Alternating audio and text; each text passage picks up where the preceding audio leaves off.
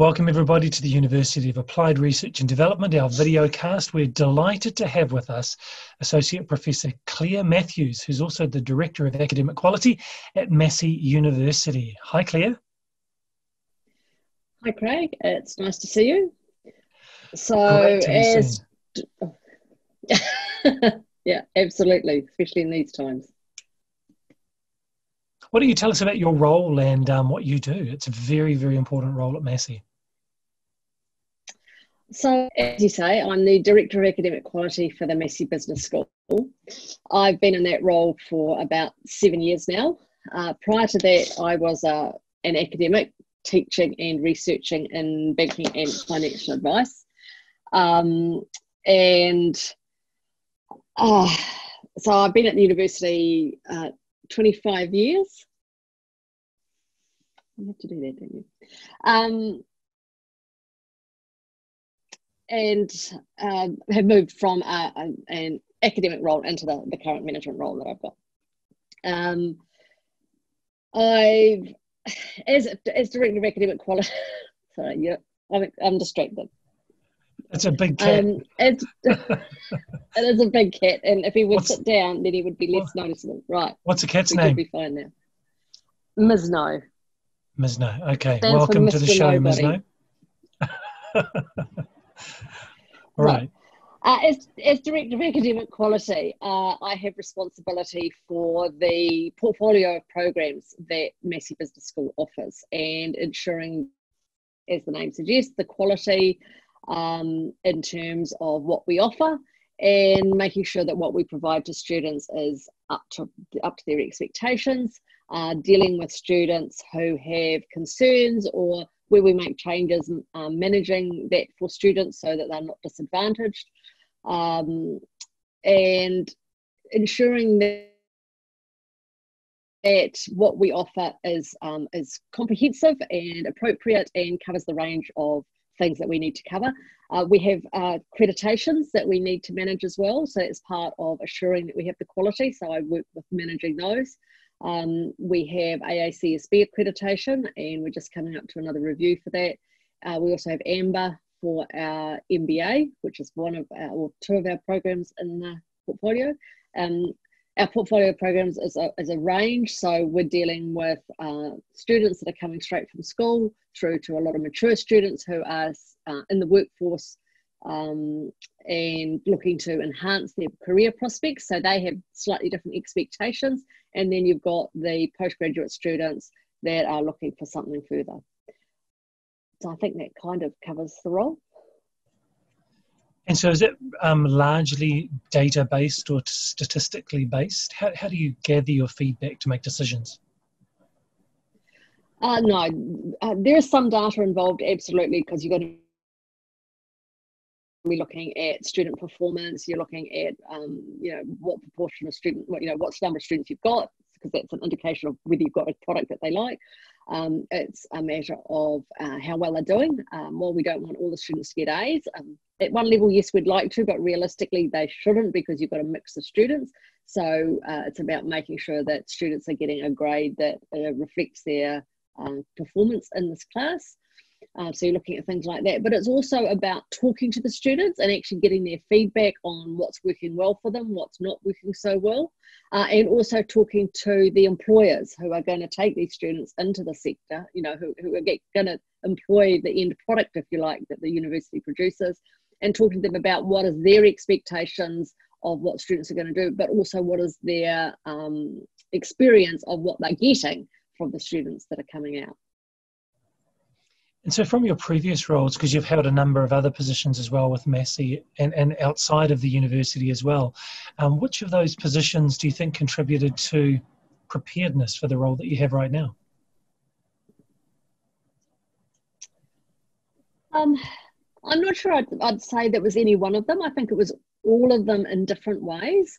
Um, as you say, I've had a number of different roles um, within the university. Uh, I've been a pure academic. I've had responsibilities for um, managing some of our sub programs within the university um, from an academic perspective, uh, but also externally. Uh, so before the university, I worked for a bank um, and that teaches you a lot about uh, accuracy, confidentiality, getting things right, and um, meeting consumer needs. Um, I've also been on some boards. Um, I've been on a council, uh, a, a, local authority. Uh, that teaches you a lot about dealing with people because unfortunately if you're a counsellor basically no matter what you do somebody doesn't like it and you're going to upset somebody and so you learn to deal with the complaints and learn to take on board what people are saying um, while acknowledging that sometimes people will complain simply because they don't fully understand.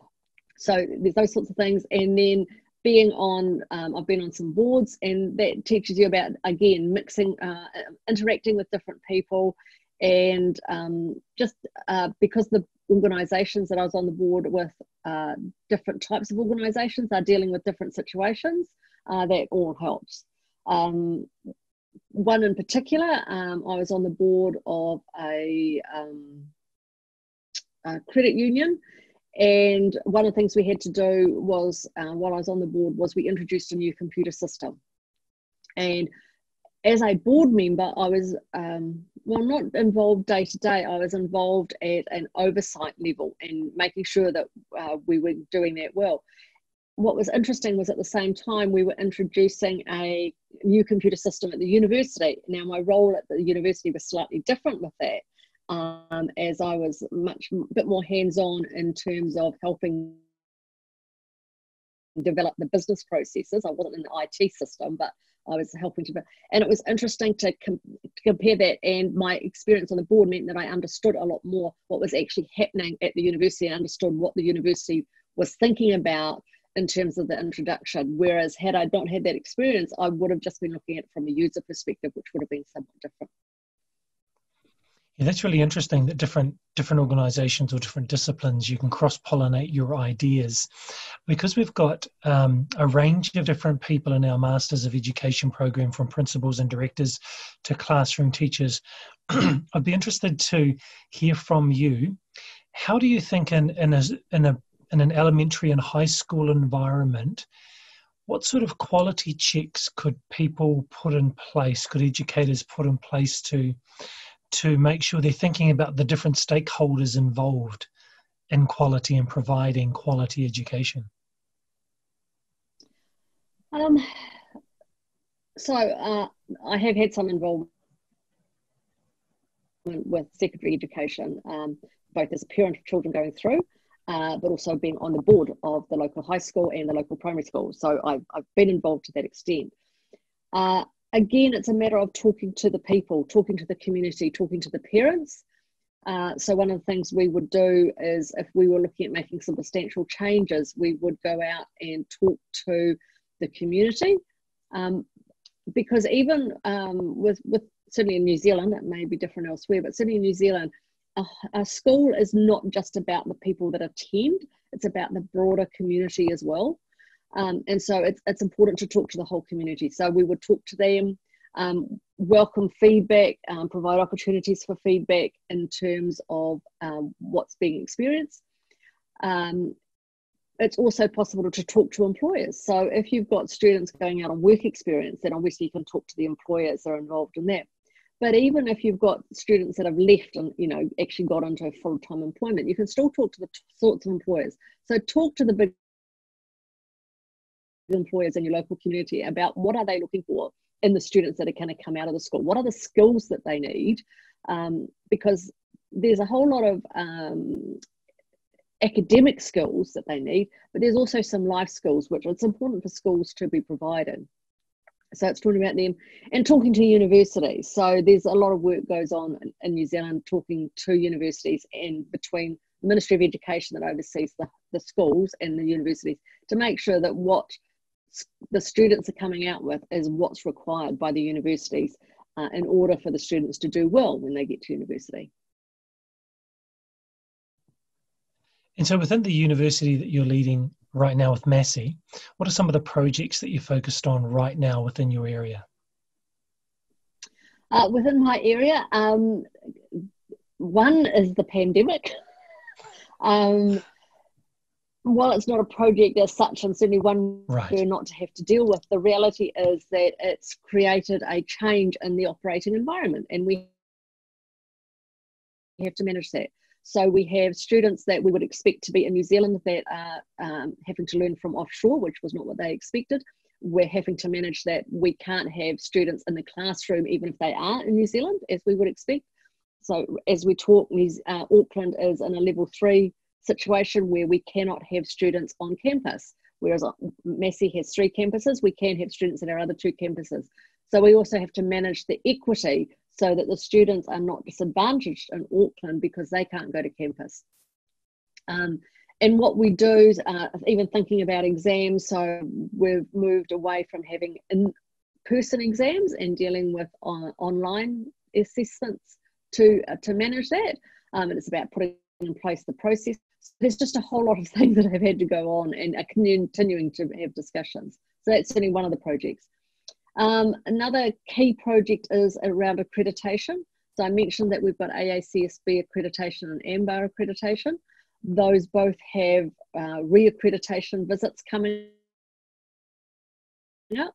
And unfortunately, the pandemic has had an influence there. So whereas those visits would normally be in person, they're going to be virtual visits this year or this time around. So there's a lot of work that has to go into in reports and um, preparing for the visit and providing all the information that's required to demonstrate that we should retain the accreditation. And we also uh, have applied for a new accreditation. So we've had a lot of work going on for that. But we've, um, so that's another key project. And the third key project uh, that I've been working on more recently is around uh, just reviewing our portfolio of of um, qualifications. So working with the senior leadership team within the Massey Business School to work out what is uh, what what products that we've got, what qualifications that we've got actually should we remove um, because it's not efficient to continue operating them. Uh, the students have demonstrated that actually they're not interested in them by not registering for them. Uh, and new qualifications do we need? How do we um, provide a good experience? And taking on board the changes and expectations for students. So, for example, there's a growing emphasis on what's called work integrated learning. So, it's that on the job experience, actual practical experience, not just in the classroom. So, we've been, we're having discussions about how we implement that and introduce that. The on the job um, integrated learning that provides some challenges around assessment and quality and projects. How do you navigate that? Um, well, there's just a lot of work going on there. So we do offer internships, and we have offered internships for a number of years. Uh, so we've had so that's sort of um, a starting point for it. So that's an opportunity for students to go out and spend time in the workplace, and that's really valuable. But you're right; it does take a lot of management. Uh, it's quite if you like, labour intensive because it does need to be managed. And it's about having the right placements for the students, both in terms of their needs, but also in terms of the environment that they're going into, that it's safe for them, um, in all the different ways that you talk about safety. So it's not just physical safety, it's uh, mental safety as well. So it's uh, it's doing that and setting up assessments um, tends to be uh, a lot of reflective type assessment. So it's about thinking about what is their experience, what does that mean, um, and what can they learn from that experience. So even if something didn't go well, you could take a lot of learning from that. So it's um, it's about doing that. So there's a it's a lot about relationships. Um, I'm obviously not directly involved in that, but the people that do, it's about the relationships that they have, both with the providers of the internship opportunities, but also with the students. So, with all these things that you have going on, Claire, what do you do to de stress as a leader at the end of the day? Um, well, I'm fortunate, if you like, in that I normally, when I'm uh, not stuck at home working because of pandemics, um, I have a 30 minute commute to work. So that's actually really helpful both for um, on the way to work, getting into the mindset, and also coming home. Um, I do tend to listen to, um, I actually usually listen to the Economist audio edition um, while I'm driving, um, which I find quite useful.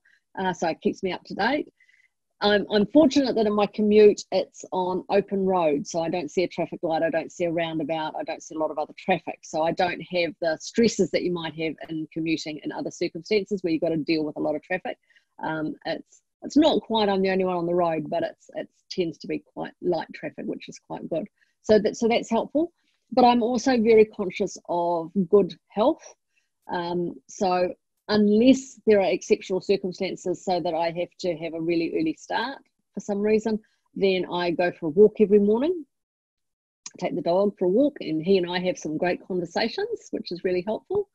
Um, so I watch what I eat so that I'm, which is not to say I don't eat anything that, um, not everything I eat is absolutely healthy, but I do have a focus on on what I eat. So it's, I'm, I'm very conscious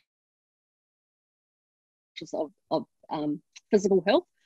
And um, also, as part of that, I'm very committed to my 10,000 steps a day. So um, I've been doing that for a number of years now. And I, the only days I have missed for several years now is when I happen to have had the opportunity to travel overseas. And because of time zone differences, basically I miss a day coming home. When you're coming to New Zealand, you from the other side of the world, you kind of skip a day and so it's very hard to do 10,000 steps when you don't a day, but um, beyond that. So it's it's part of that that walking is, is, is very much that. So it's it's an opportunity. Um, if you're physically healthy, you can cope better with whatever life might throw at you. Completely agree. And I would imagine those talks with the dog in the morning would be quite a powerful way to set the scene for the day. Um, just as we he provides wonderful advice. hey Claire, just as we wrap up in the last couple of minutes, for aspiring leaders, whether they're a classroom teacher or a principal looking for the next step or someone in, in academia, what would you say might be some learning experiences or opportunities that people should take hold of before you know taking that next step into leadership? Um, one opportunity is actually to join organizations. So um, my partly simply because I've had children, uh, there's been opportunities to join lots of organisations. Uh, so from the local kindergarten, being at schools, uh, sports organisations, to get involved in those sorts of things. And the opportunity to get involved with a wide range of people is actually really helpful because as a leader, you're going to be involved with all sorts of people and you need to know how to interact with those people. But also being on those committees. Um, so whether you take on a specific role such as treasurer or secretary, or whether you're just there providing input and being part of the discussion, again, it's it's about interacting with people, thinking about the sorts of things, um, because all organisations, whether it is the local kindergarten, the local soccer club, whatever, they need to have um, people that are leading them. And so the committees do that. So uh, by being involved in those organisations, it gives you some experiences that you can then apply. So you might think, you know, what is the relevance? But the reality is that those all add up and help you develop and develop different skills, which you can then bring into any leadership role that you've got. Fantastic. Love it. Claire, really want to thank you for your time, sharing your experiences and your wisdom at this difficult time. Um, appreciate you making time and also rescheduling for us so we can hear from you today. Um, my pleasure. Glad I could help.